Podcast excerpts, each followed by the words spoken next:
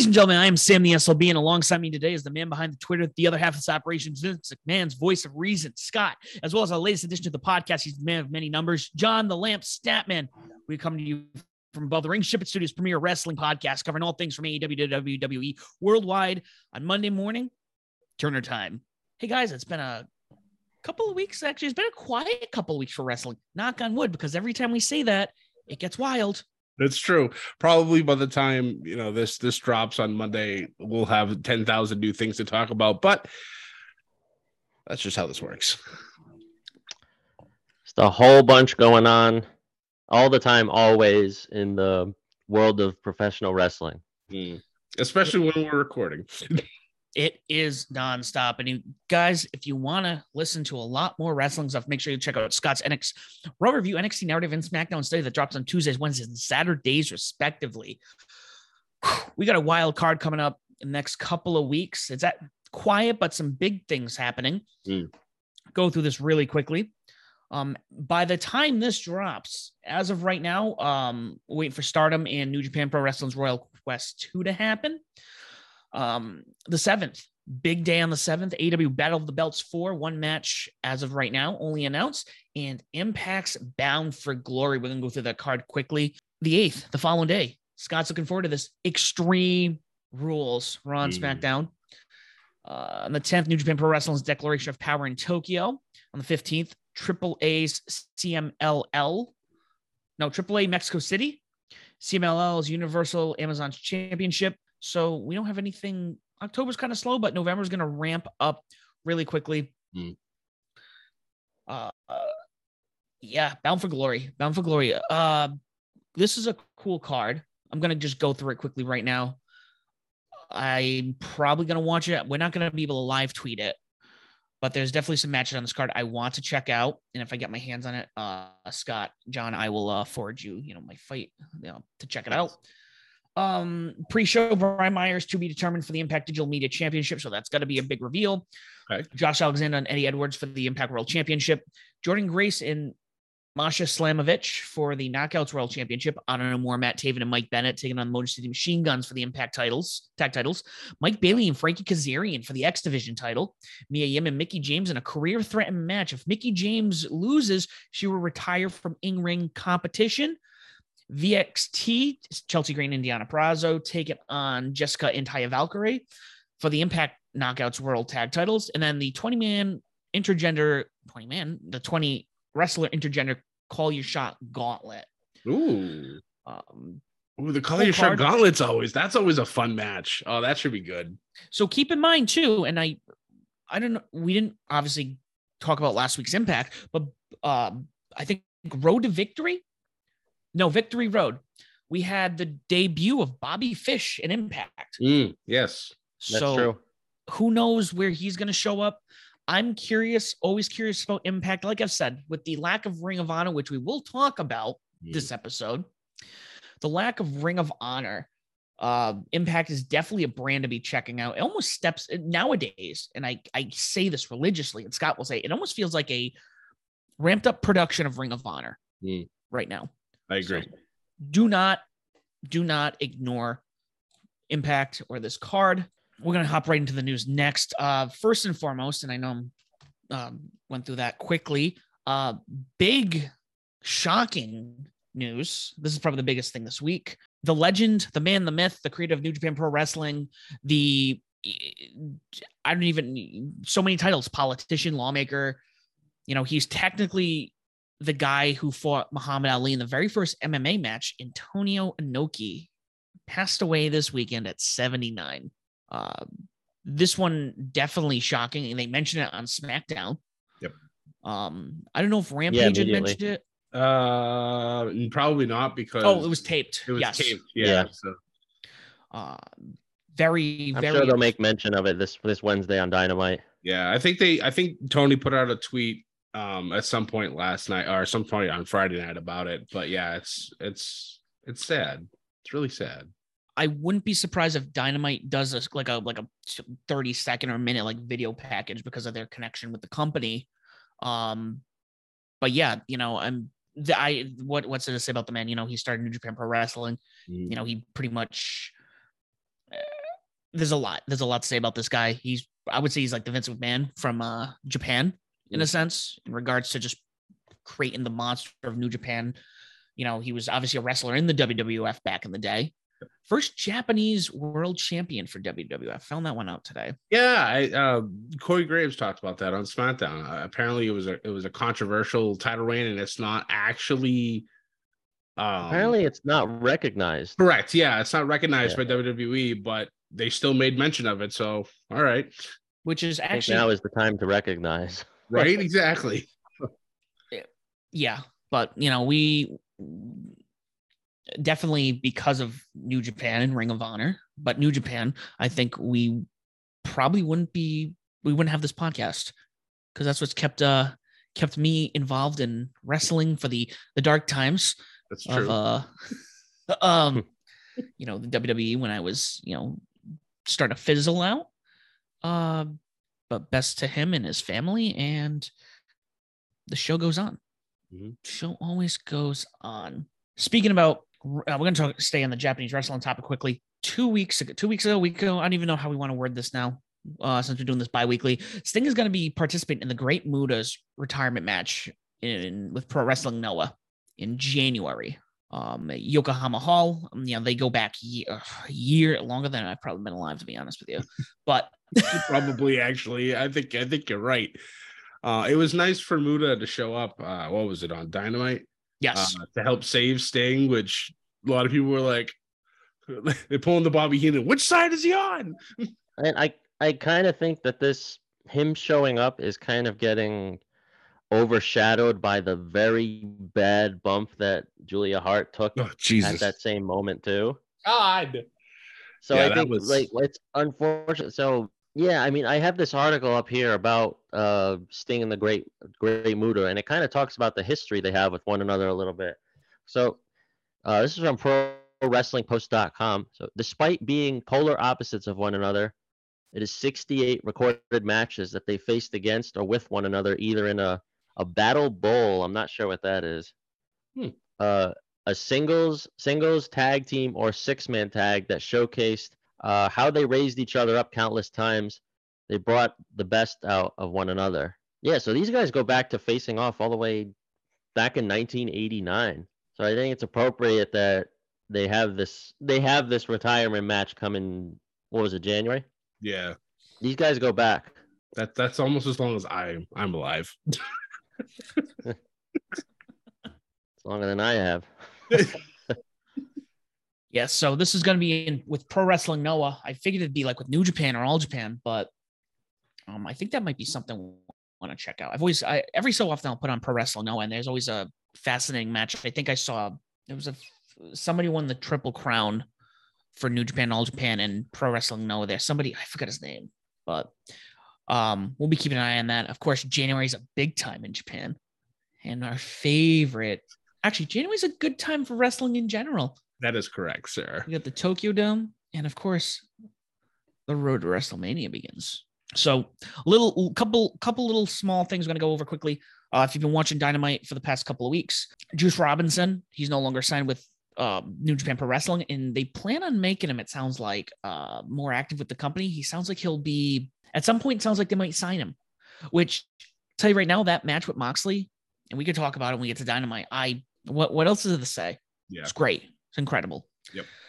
Uh, following that, and I th- this is where, and again, we'll talk about it when we get to get to dynamite because there's a lot of questions we have the past couple of weeks. Bandito has been offered a full time contract. Yep. But Rush is officially signed with AEW, which I thought he was, but maybe it was by appearance deal. Me too. Yeah. So we got a lot of Ring of Honor New Japan talent, or let's just focus former Ring of Honor talent signing. So there's a lot of questions we have, and we will we will address that when we talk about Dynamite. Well, one Um, question I want to I want to ask regarding that is okay. So Juice Robinson's a free agent. Uh, we know Rush just just signed with AEW. So I got I want to ask you guys, with all the turmoil and from the CM Punk and the Elite stuff, from the media scrum, from All Out, do you think it's tougher for Tony Khan to get these free agents to want to come to AEW now? I think there's a lot of I think between that. Um, I would even argue with the the the change in WWE and WWE re- reaching out to former talent um and others asking for you know their resignate you know just word of mouth that others have asked for their release from AEW whether it be because of the company itself or to go to WWE I don't know. I I th- there's still a lot of pieces in play here especially with the media scrum. We still everyone's still suspended. Who's suspended? Well, also even aside from not even even putting the media scrum fiasco aside, like what about the stuff going on with Malachi Black? And you know now Buddy Murphy? So there's a lot of a lot of mixed stories with why Malachi Black needed to step away. You know whether it was he asked for his release or he wanted to go, to go back to WWE. He some mental health issues he was having and well what's weird about it is that he i think he made a statement he made a really lengthy statement on his social media and it was just really long i, I don't want to read the whole thing here but if you want to see it it's there. And it contradicts with a lot we're hearing about this story. And what's also odd about it is that we're hearing the same thing from buddy murphy that potentially he asked for his release too and so you got to wonder about malachi black because what are the odds that two people from the same faction want to want to ask for their release? Yeah, it's it's it's definitely an interesting situation because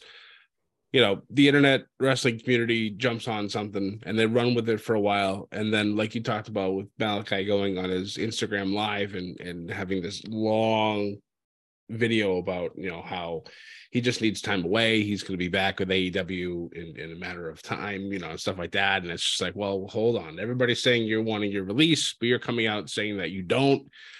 So it's it's tough to try to figure out you know where the actual sources I don't know like who's legit, who's just making shit up just to stir the pot. Um, I don't know. I mean, honestly, I, I would love for him to go back to WWE. Obviously, his wife's there. Number one. Uh, number two, he had a phenomenal relationship with Triple H. So, Yep. I mean, honestly, House of Black started off like fire, but recently it's just kind of not really done much. I mean, I thought Brody King coming in would have reignited everything, but it it really hasn't, and it's Mhm. it's it's unfortunate. And this stuff with Buddy, it's I can kind of echo for what you know I just said about Malachi. I mean, Buddy had a great relationship with Triple H as well, and so I don't know. It's it's kind of tough to figure out who's actually correct here. Uh, I would obviously tend to believe the wrestlers themselves because why would they Yeah. lie? But I don't know. It's sometimes they're just trying to cover tracks too. So I, I, don't know. I don't know if I mentioned this to you, Sam, but I mentioned it to Scott. I think mentioned it to Scott yesterday, or maybe it was in our group chat. But Malachi Black apparently said that he was receiving death threats, Yeah, and, and that's that's just which is that's unnecessary. insane. Yeah. Like, what's the what is the issue with the guy stepping away for a, a mental health reason or something like that? Even if he did want to go back to WWE, it's like Cody did it. Yeah, and I'm So sure Cody got the same, and I'm sure Cody got the same death threats too. It's just it's It's it's just insane. It's just Yeah. some some some fans, and I'll say that with quotations, take things a little too seriously sometimes, and it just it gets out of hand real quick. Um, I get it. You you love a character for where they are. You don't want them to go back to the Fed, as people call it. It's just you know, it's just this tribalism bullshit really needs to stop because if social media was around during the Monday Night Wars, dear Lord, this what's going on now would probably be child's play. So Well, the other thing that uh, I'll, I'll I'll make this a very sensitive topic really quickly. So we you know we talk about these de- you know stuff like that, which is asinine. But you gotta let's let's go back. Let's let's go back a bit. We're not even gonna talk wrestling. You know, John Lennon got killed in New York because of a fan was upset they broke up. The same thing happened Mm. with Pantera's Dimebag Darrell. I, it, you know, Very I think true. this. It's also, you know, aside from fans taking it too personally, I think it. I don't want to go crazy. I don't want to start, you know, not this is not political. But what I'm saying is, I think that's a whole question about the whole mental, you know, this mental health crisis we keep talking about, Yeah. and it's not good. You know, especially since we're at a point where we all know what wrestling is. It's a you know, it's a it's I don't want to say kayfabe, but we all know what it is now compared to what it was 40 years ago. Mm. Bro, if, if Mm. Cody wants to go back to WWE because he's happier there and he, he, he thinks he can get a, a better deal than he did the last time, cool. Things are different now. You know, if Malachi wants to, geez, if Seth Rollins wants to come back as uh, Tyler Black and go to AEW, sure. You know, if that's what they want, that's what they want. People are toxic. And social media a, does bu- not it's a help that. business. yeah. Yeah. Anyway, I know I know you mentioned Juice Robinson, so I, I we we segued to Malachi Black there, but I I think it falls under the fact that I think Tony trying to get these guys to sign with AEW is more difficult than in the last couple of years. Yeah, especially now he's doing what Vince was doing when AEW started, where he's starting to like lock people in. Yeah. Mhm. Which I mean, you do have a contract. I mean, at some point, he he he has given him a freer reign. You know, he's not telling him you can't do anything but AEW. You can go do what you want, but With some exceptions, obviously. yeah, obviously some exceptions, but it's a little a little frustrating to see what you know. You know, Tony's starting to kind of almost flip the coin and do the things that you know we were criticizing WWE for doing Yeah. at one point. But again, you know, there's still a lot of good, a lot of solid, you know, solid stuff going on here. I mean, the talent that they're taught, we're just talking about signing this talent. So, yeah, if the WWE guys, I'm gonna put quotes there. You know, depends on your take on it. But the people who have been in WWE and have were in there long enough to be recognized as a WWE talent want to go back, that's fine. All the people who've been bitching about them coming over, guess what? Juice Robinson, yes, he was in WWE, but he wasn't, he's not a WWE guy. right. You know, Mm. you have Bandito, you have Rush, all these other people who aren't, who are indie talent still essentially come over. And now you get to, they get to shine a light. You know, we have had in AEW, they have created their own stars Absolutely. you know, still, you know, the best friends are more over, yeah, day one, and they're still one of the more popular acts in the company. Um, you know, the Lucha Brothers, um, and again, yeah, I know Impact and Lucha Underground, da, da, da, but we're talking about like on the national television scale, right. it gives these people an opportunity to shine and you know be as big stars just like you know before we if you were in you can get WWE you're no worth you know you had no worth no face you know um no cash to your face I don't know I'm rambling still Face working on no, no, no money to your name. that I think I think that's how it's supposed to come across. Yeah, yeah, I think he, he was blending that with face value. that Mashed it all yeah. together. Uh, so that being said, you know, it's it's a, we'll see what happens. I'm I'm curious about these new talent signings and people releasing and going to WWE, and you know, there's all this other these other options. Again, still a golden time. There's a lot of places to go. Like we talked about, Bobby Fish showed up on Impact, not where I thought he was going to go. No. Yeah, No? definitely not. No. So we're gonna see. Uh, what we want to bring up. This is you know last bit of news here. Vice TV, you know, uh, the place they were doing Dark Side of the Dark Side of the Ring. They've recently announced that they're in the process of producing a new documentary about Vince McMahon, covering his whole career, including his retirement and resignation. This is going to happen. like, Uh, oh, in October. So we're this month. So they must have a lot of information, a lot of. I'm I'm uh, I'm wondering if this is the same. The production company doing this is the same people doing Tale of the Territories, which is the Rocks production company Maybe. because to have that already, hey, we're just gonna we have one we're working on. It's gonna go out this week or this month. You like Vince McMahon? He's like the you can't touch that man. But I'm looking forward to it. Uh, we do have Tales of the Territory starting this week. Hmm. Uh, I didn't see what episode it was. I do have it ready to DVR. I love Dark Side of the Ring. I love these documentaries where you touch on things that have not you know, either you know controversial topics or things people don't know about or things that have been lost to time. It's a lot of fun. Looking forward to it. At some point, we will talk about these episodes. But that being said, uh, I believe that cans it for the news today. We're gonna go right in the dynamite, which I think will be the focal point of the other bits that we wanted to talk about. Hmm. So this was like a hit or miss card. This, you know, I enjoyed this card, but there were definitely some things we'll we'll talk about. Um, we had the Jericho Appreciation Society celebration. They all came out like the uh the Cobras from Dodgeball. Yes. Um, and we had you know Luigi Primo join the Ocho and the rest of the crew. Um, not a bad, not a bad segment. A Kuwaita. Actually, you know what? If I'm not mistaken, this was a segment that pretty much we were going to talk about because there were some things said here by Jericho, which I think all put us on alert, especially talking about specifically. He talks about now he's the Ring of Honor champion. Now he's going to destroy Ring of Honor, which Yep. I'm gonna I'm gonna I'm gonna ask a question here, and I want oh well, this is gonna be our focal point. Is this the end of the invasion angle? God, I hope not. Uh, I I truly hope that this is now going to be uh, ROH versus AEW and the winner takes over type of nonsense because I think that would be incredibly foolish. You have a whole nother platform that you can send your developing talent to let them shine on another television show if you're able to do that or hell even put it on YouTube. Don't kill what which has been the best mm-hmm. independent wrestling organization in the world. Don't do mm-hmm. it. I think that would be a colossal mistake if they were to do something like that. I get that Jericho wants to run roughshod now and just destroy all the former ROH champions. That's great. If that's going to be his gimmick for a little while, let it go. I like the whole Ultra thing. I think it's hilarious. It reminds me of dodgeball. It always will. Um, but somebody needs to challenge him eventually, beat him for the title, and then hopefully at that point be the catalyst to go off and do ROH stuff and bring all the rest of the ROH talent with them. That's my hope. My fear is what you just mentioned about if this if this is what the end of the invasion angle was with WCW and WWE way back in the day. So, yeah. I kind of think the opposite. Not I I almost want this to be and I'm I'm trying to piece it together in my head here the start of an invasion angle. Because what I might in my head what I'm thinking is all right you have Chris Jericho as the Ring of Honor world champion.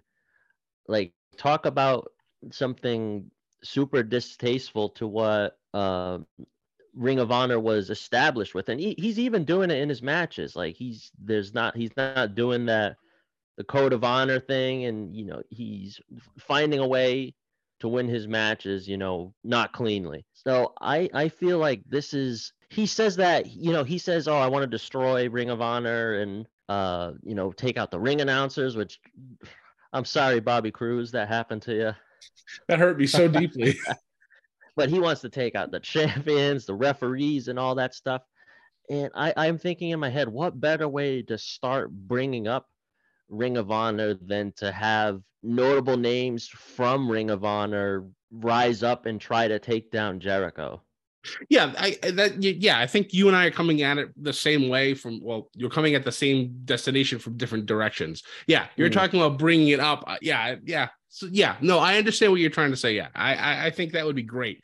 Um and like whoever eventually beats Jericho, all the rest of the ROH talent goes off and you know goes to ROH and and really kind of develops the whole brand under Tony mm. Khan's image and goes from there. So yeah, no, I agree with that. I, I think that would be great because now you have this like you know this um, tyrant at the top with the rest of the Jericho Appreciation Society, and yeah, they're gonna fend off all the ROH people until one person finally just blows through everybody and beats Jericho and, and becomes the new champ. I no, I think that's yeah. I hope that's what happens.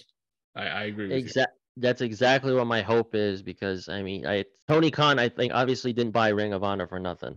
Right. No. But again, I think with the way everything has been recently, um, I and again, different scenarios. I, I I need to clarify this every single time we talk about this. It's a different scenario. There are different things in play. The initial, un, my understanding was the initial goal for Nitro was that show was supposed to continue at one point or another. Well, they had talked about it. Well, yeah, for a little while, the third hour of Raw was Nitro. That they, they tried that for a little bit. That that didn't do so well. Yeah. So But no, you're right. I remember hearing about that way back in the day, talking about how Nitro was supposed to be a third show for them because they had Raw and SmackDown and they wanted something else. But yeah, that ended up fizzling out. Yeah. And so that's that's my I want to be I'm trying to be hopeful. I'm definitely trying to be hopeful. But there's again, especially after the media scrum, I think a lot of people are, and again, very optimistic. I don't think the company's going away. But we talk about like Ring of Honor, you know, that might be a catalyst of this because now Tony, especially with that, because there's legal ramifications from that. What I'm saying, yes, you know, this whole getting Ring of Honor together thing now is kind of just overshadowed by this big problem he has to handle. Right. Again, he could have solved this by having somebody else handle the Ring of Honor stuff. We've talked about it, but I don't know. I'm very weary. The way it, Jericho's promo was great. Mm. You know, it had nothing to do with his promo, it had nothing to do with that. I guess it's just a concern. And yeah, John, that's a great idea. Maybe it's the way they go. No, this is this is the rise of Ring of Honor. This is how we're going to bring Ring of Honor back in, and especially when they're signing Rush and Bandito and Juice Robinson. You start, you know, Willow Nightingale's getting a lot of TV time right now. And She's not getting great. any wins, unfortunately. She's only but getting she, them on Dark and Elevation. But damn it, give us a win for Willow on TV. But she's getting she she the crowd loves her. Yeah. It would be. I wrong. think she was she was one of the lumber lumberjacks this past Wednesday. That is true. Yes. Yes, she was. Match. So and actually, it, it, led into their match that she had on Dynamite because she ended up getting a fight in a fight with Jamie Hayter during Dynamite. So yeah, yes, it worked out well. So we had uh, to kick it off. You know, Bryan Danielson came out, took on and defeated Daddy Magic, uh, Matt Menard via submission. MJF and Wheeler Yuta went at it. You know, M- perfect. He's perfect. Wheeler definitely needs some mic work, but I think work again. You put him with the best it was Roman Reigns. We'll use Roman Reigns for example. Wasn't great on promos. Then they're like, we're gonna put you in the best. John Cena. Yep. You know, mic work gets better. Same yep. thing with Kevin Owens. Kevin Owens was good, but he got better when he was with Jericho. Yep. Um, championship elim- eliminate eliminate. Wow, eliminator match. Jon Moxley taking a Juice Robinson. This this to me was like I really enjoyed this match. Thought this was I mean it had like New Japan written on it. Mm. It was fun. Um, interestingly enough, I do want to point out, even though he's a free agent, I'm wondering if there's an angle that they're going to do. Juice came out with the Bullet Club entrance. That is true. Yeah, he did. Then this one's bittersweet. This is, I think, the next big talking point for the week. Saraya comes out. I said that right, right? Saraya. It is Saraya. Okay, sure I was like, it right. No. she'll come after you. On, she'll come after you on Twitter again. yeah. Came out, talked. You definitely know she's over. However, I felt like this whole bit felt a little awkward. like she goes, it was awkward, especially when she goes, Yeah, Tony Khan told me this is gonna be a lumber, you know, lumber woman, lumberjack match. And everyone just got quiet. It was like, well, another thing, another thing that she noted during her promo was that, you know, uh, which I don't think was I think it was definitely how she was felt feeling at the moment. She's like, "Oh, I'm kind of nervous. I haven't done this in a while." So yeah. At, at, that definitely felt like what was happening, and at least she was saying that. So that I think that also led to it. I, think after it's after she said that, then the rest of that, uh, the rest of that bit, you know, even when Britt Baker and all of them came out, it it, it felt it felt weird. Yeah. no, I agree, hundred percent. Yeah, it was just and uh, she she she messed up the beginning part talking about um being the revolution um and yeah she just she sounded like she hasn't been on a mic in like a year so it's just i'm sure she'll clean it up. It'll be fine. You know she's she's a great talent. Um obviously she's not cleared to wrestle yet. So but she could be an authority figure for the women. And clearly they need that right now. Um you got what 10 12 women on tv that normally wouldn't be or if they were they'd be there for five seconds so i mean she's doing some good change so I, am definitely going to give her the benefit of the doubt that like you said it was she was nervous it was awkward to watch um but i'm only hoping it's going to get better as it goes forward what what i will say is i've always enjoyed her i do enjoy her mic skills um just cleaning up and she'll be fine she's working yeah. with some of the best um, but she's also been great at commentary. Yes. If you if you wanted to start switching around the commentary team, you know, have Excalibur be, be the like the the main, and then you can switch between you know maybe JR and Taz and you know Paige, you know Paige Saraya. I said Paige. Wow.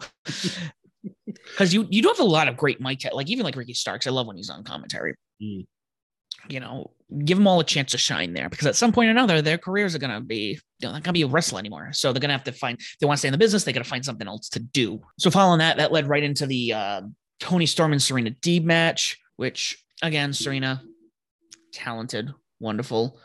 Uh, Toni retained there. Then we had, I think this was a squash between Stark, Starks and Eli Isom. Am I, am I pronouncing that? Yeah, I, he was a former ROH talent, I believe, Okay. because Ian Riccaboni was on commentary, I believe, for one of these matches. Uh, He was on for the main event because It it was the Ring of Honor title. That's right. Yeah, I did. I did ask myself, who's that when when that match started? Oh no. No, we had uh, Jericho taking on Bandito for the Ring of Honor title. Great. Yeah. Like I don't even like. Again, Ring of Honor matches are usually par better than most, you know, AEW or WWE. ma- They're just the quality, the talent that very ring aware. Chris Jericho.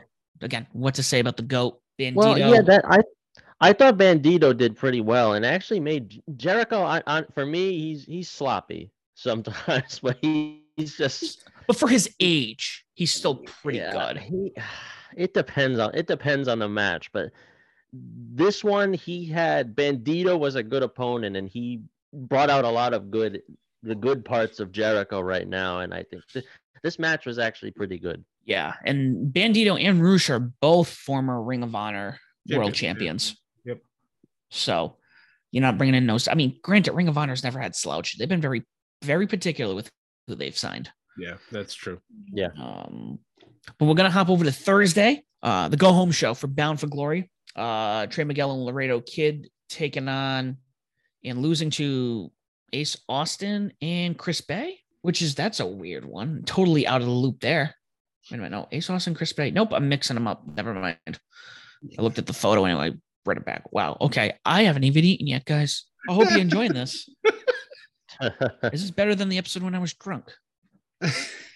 The Digital Media Championship was successfully defended by Brian Myers against Crazy Steve. Delirious and Black Taurus took on each other with Taurus getting the win. Honor No More had their victory celebration. I guess they did win the titles there. I haven't really looked at the the, the Impact Plus card um, shows recently. Uh, Rich Swann and Heath defeated PCO and good old Vincent. And then the main event, uh, Monsters Ball, Allie Katch taking on Masha Slamovich, with Slamovich getting the win. And that leads us right into Rampage, getting loaded card. They, they they know how to jam Rampage and time it, I guess, accordingly. Yeah. This kicking off with, of course, the best tag team there is, the Acclaim taking on Private Party and Butcher and Blade. Uh, with the Acclaim obviously getting the win. Lee Moriarty squashing Fuego del Sol. Jamie Hayter getting the win over Willow Nightingale. And then a lot of fun. Rush taking on and defeating the Meat Man, Johnny Hungie, Johnny Silver. What What's interesting though about that before the main event happened, we had one hell of a match that's being set up for next Friday's Rampage. Uh, we'll probably cover that after for for next not next week, but the week after this episode. It is a mask versus career match. 10 has to put his mask on the line against Andrade. And if Andrade loses, Andrade's gone from AEW. But if he wins, he gets to take the mask from 10, who was who the mask was given to given to him by Brodie Lee. This is very Oh. very personal match for next week. So I honestly hope that next Rampage is live and not taped during Dynamite because I don't want to see those spoilers because you know people are going to put them online, especially if Andrade loses. I think I want to say it's live because of Battle of the Belts. I want to say, don't quote me on that. I, I hope so. I hope so. I'm not I'm not 100 percent sure on that either, but yeah, I hope I hope that's the case. and that could go either way. That really could go either way. You know, yeah, maybe- I, it's it's funny. The internet is completely split on that. They don't know like who's who's going to win this, and I'm like, well, that's good. Hopefully, like you said, if it's a live show, that will be in suspense until it actually happens.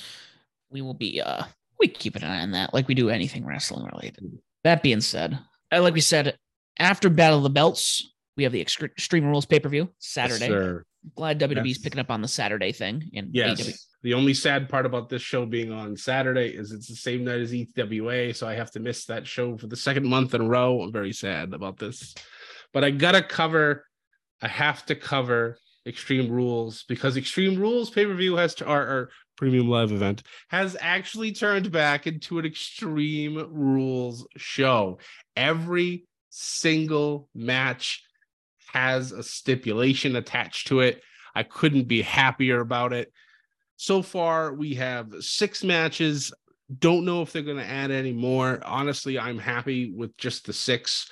Um, we have Liv Morgan and Ronda Rousey going for the SmackDown Women's Championship in an Extreme Rules match.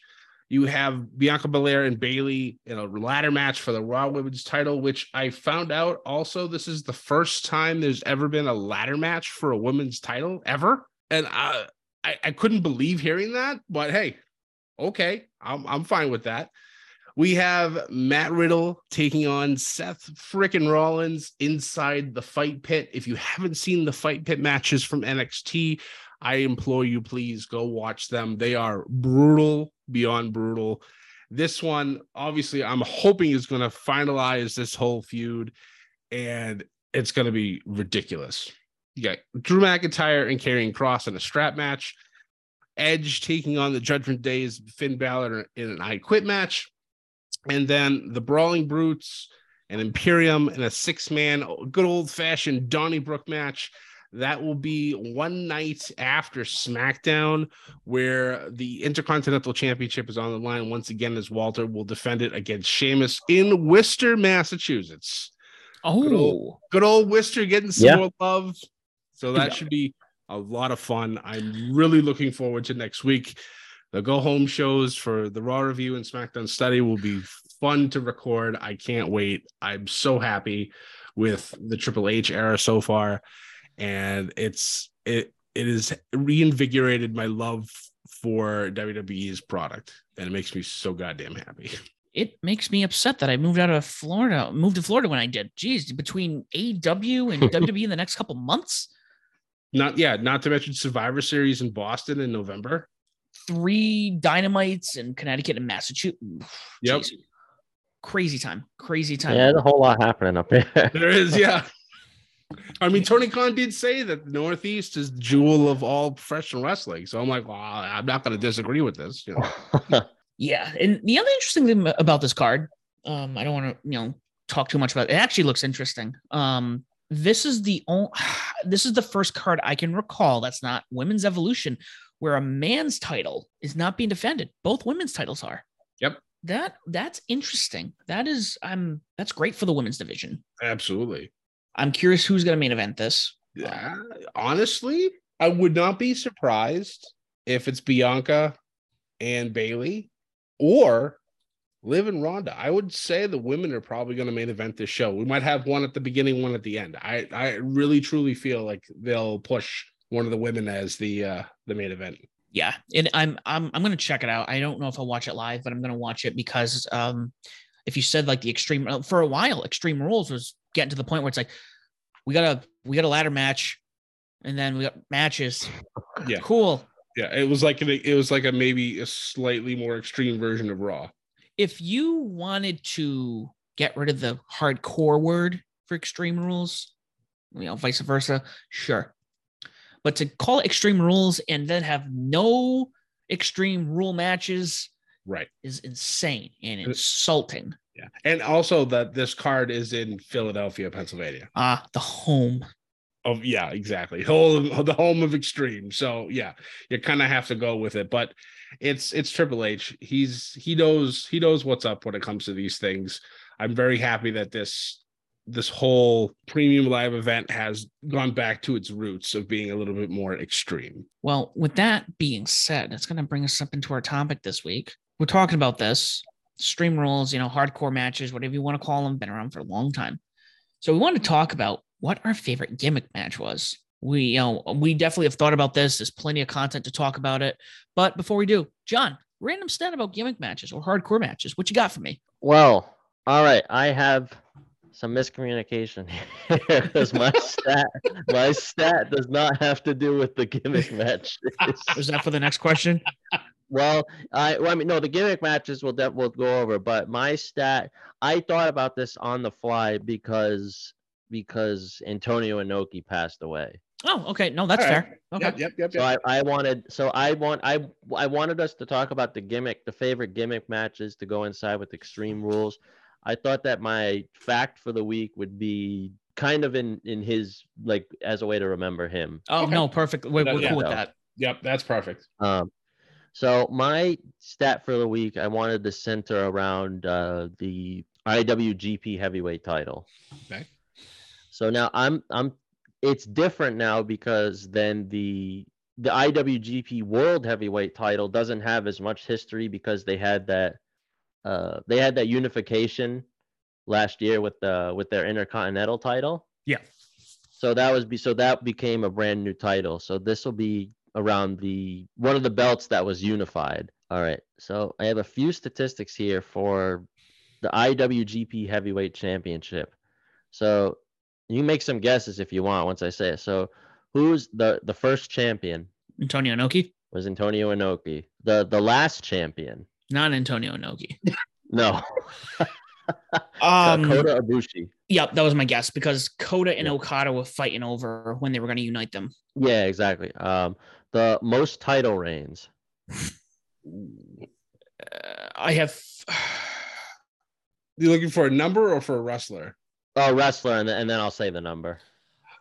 I it's Yeah. either um, is it My guess would be my guess would be Okada. It was either Okada or there's uh who's the other name in the 90s that was big over there for Mitsu uh that was his name.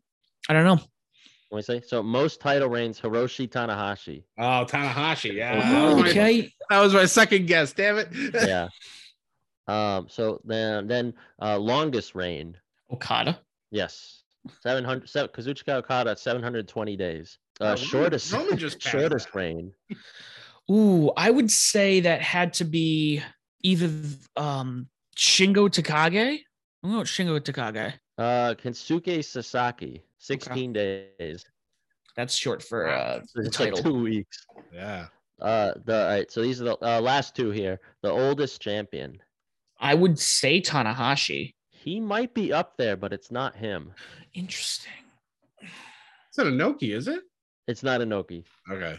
Genichiro Te- Tenryu was 49 years old. Wow. Okay, no, but I, I I pulled a photo. Yep, I've seen him wrestle a few Yeah. times. Yeah. And then Okay. uh, last one here for you, the the youngest champion, It's either Shinsuke Nakamura or Okada. I'm gonna go with Shinsuke. Shinsuke Nakamura, at Nice. 23 years old. Wow. That's why he's uh Wow, he was young when he won that. Yeah. Yeah. Yeah, those, get- those are my that's my stat man fact for the week for the uh the great Antonio Inoki. That was a, that was a good one. Definitely. I, I literally was thinking to myself, like, oh, he's probably just gonna have with the gimmick, and not even thinking, oh, he has a New Japan one. That was that was. Have, to, we'll have to touch base. We can uh place that accordingly going forward. The one I was thinking of when we talked about most range was uh Tatsumi Fujinami because he was um Yep. he held the title a few times back in the 90s. But with gimmicks, I don't know. We did this last time. Who wants to go for it first with this one? I know this is th- there's a lot we can talk about here. Who wants to talk about their favorite gimmick first? I I will be more than willing if you want me to kick this off. I do have something in mind. Yeah. So I mean, I don't I don't mind. I'll start it off for you if you want. Okay, go for it. All right. Um mine might be a weird selections because it's not it's not around stuff with a steel cage or elimination chamber, hell in a cell or anything like that. Like those matches those matches can be really great. Um but I thought of one stipulation that you don't really see that often anymore.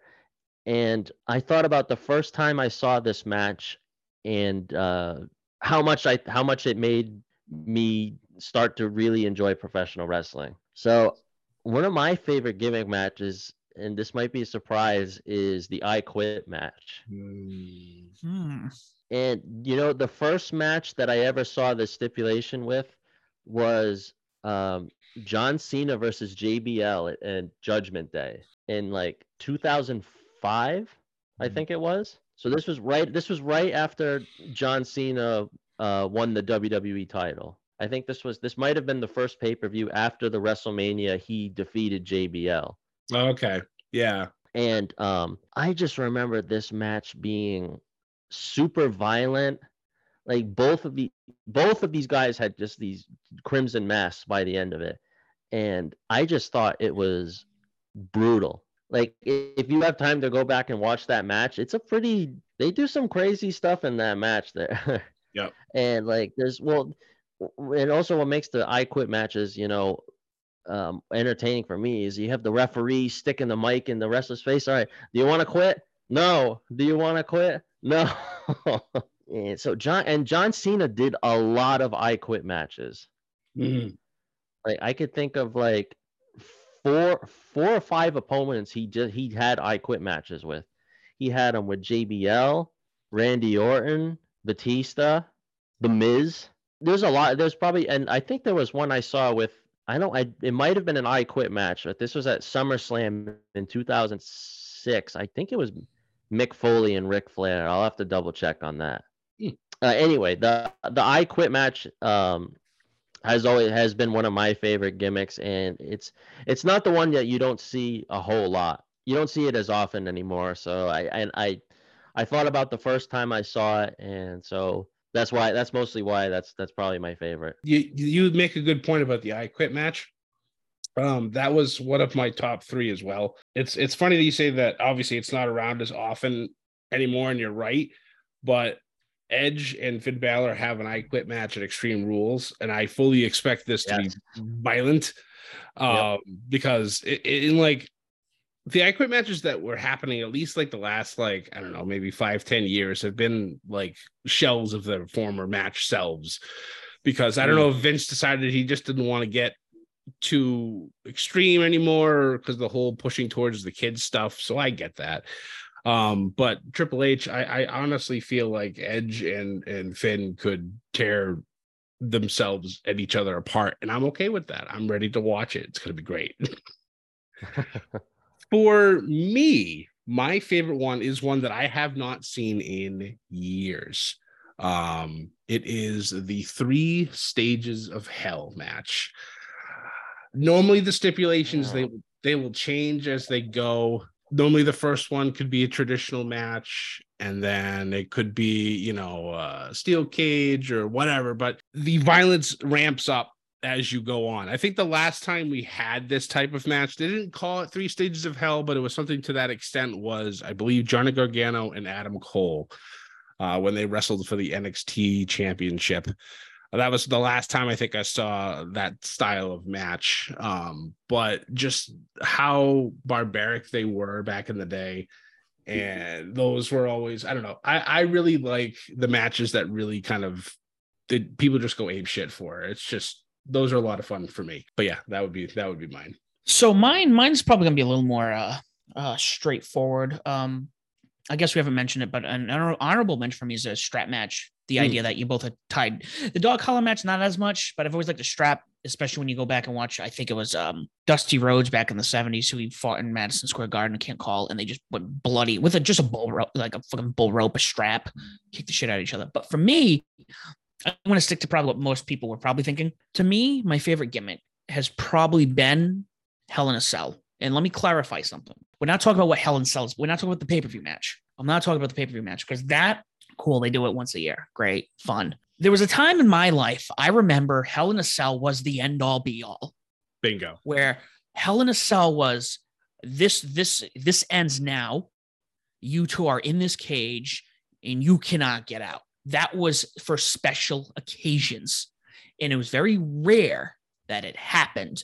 And when it did it, yeah, and the like when they first did it a couple, I think it was what in the late 90s when they, you know, they'd have maybe a couple times a year, but they were spread pay-per-view here, show here. Yep. You didn't see them like uh, but it was always and there's a, a lot of legendary moments that came out of that. Yep. You know, especially the infamous Mick Foley and Undertaker match. But I just remember, and yeah, John and I, our my first pay per view I went with John was Hell in a Cell in Boston. Yep. It's all, it was an okay card. It was the first women's one. Sasha Banks came out, the place erupted, and then they couldn't break the table at the end. And Oh, I- yeah. I didn't- that one. Yeah, I Yeah. remember that well. Yeah. Um, that was when Chris Jericho came and ran in, stole the keys, locked himself in. The K, yeah, just it's to me, it's like it has lost its like taste. It's almost like oh, it's Hell in a Cell time here. That means feuds are going to end. Right. It was always great as, as a surprise. Whereas Mhm. I'm going to jump to one that might in the future overtake it. And it hasn't because it hasn't had the tenure and it ha- it's, I think it's only gotten better with age is war games Hmm. because over, you know, obviously it goes back to WCW. you know, not as memorable. People don't really talk about it as much. Only recently with NXT, the old War Games matches were fun to watch, but more recently, even when you knew it was War Game season, you never knew when Regal was going to say it. like That's Right. Every single time, like I'd get fooled every single time. We- Scott and I would be like, "Oh, this might be a War Games." match." Yeah, I don't know. And then it happened. You'd be like, "Oh, I didn't see that." They were able to execute it, and it's starting to gain tr- gains traction, gains flavor. They even mentioned they're going to do it at Survivor Series. Yep. So with the way Hell in a Cell has become, where it's just like, okay, once a year we're just going to have like three three matches in the cell, and it's like, uh, and it's red now, Yeah. so it's not as enjoyable. But People hate on the red the red cell. I like it. I think I don't know. It's different. It makes it different than It's- the traditional. the first time I saw it, it was the, I think it was Samoa Joe. Who was he wrestling in it? It was hard The to Roman watch. Reigns. Might have been that. It just was Night hard to watch for some reason. I don't know if it was the TV I was Well- watching on. the most difficult one to, to watch. Well, this was because they the red the red Hell in a Cell is I've gotten used to it. At first, it was weird. It was like, what the hell is this? But the weirdest one was with uh with uh Bray Wyatt and Seth Rollins when We they don't. We don't. the We don't speak. We don't speak of that one. the lighting for that one is what it, the, the match itself. Oh god, the match itself, but the lighting for that was really distasteful. Also, Yeah, because Bray always wrestled in the in the the the red lighting, and he had the red cage, and then the way that Yeah. that ended. It's funny. Seth Rollins just did an interview. Um, I believe actually it came out yesterday where he talked about how that match. He's like. Bray and I tried our best to try to make that match as good as it possibly could, but we were just actors on the stage at that point. We had no say in how this was going to finish. Vince would not budge, and I'm like, ugh okay but yeah that yeah i mean you're right the uh, the in the beginning yes it was a little difficult and everybody bitched about it it was so funny on just reading on twitter how everybody was just everybody everybody was complaining about this thing so i took the stance against this and now i think it's great just because but now Yeah. now it's just like all right it is what it is you know it's hell in a cell but but Sam's right. I mean, when it's the, the gimmick show is is is is is done. The match itself, what it leads to it, is is something that's supposed to be special, which is why I love Mm. that they brought the fight pit. That was an NXT be all end all type of match. They're bringing that to Extreme Rules, and I think that's going to be a lot of fun. Very violent as well. Um, I look forward to seeing this I lo- I think for me, that's my most anticipated match. Also because it's Seth and and Riddle. It's gonna be crazy. I do want to give the honorable mention to a very classic match, a match we haven't seen in a long time. Judy Bagwell on a pole match. Classic, you know. I think we need to bring those back. Vince Russo has struck again. I mean, at this point, it could be Ric Flair on the floor match. You Oh, know, my- somebody has to. The first person to get Ric Flair to his feet. yeah, guys, let's know what your favorite gimmick matches. I mean, you know, wrestling is wrestling, but there's always going to be gimmicks. It's obvious ones that are going to be overused, but we're always curious. Always curious to see what everyone else thinks. Well, we'll be talking about all that coming up in a couple weeks. Don't forget, guys, if you don't already do so, please follow us on Twitter at Above the Ring. You can find us on Facebook, Instagram, and YouTube at Above the Ring. You can find us on Facebook, Instagram, and YouTube at Above the Ring. You find myself as will be official, Scott Scotty J Stream, and you find John, the Stat Man, at his uh, You Can't Beat the Classics uh, Instagram page. Uh, we are on all streaming platforms. If there's one we are not on, please let us know. We can add ourselves on there.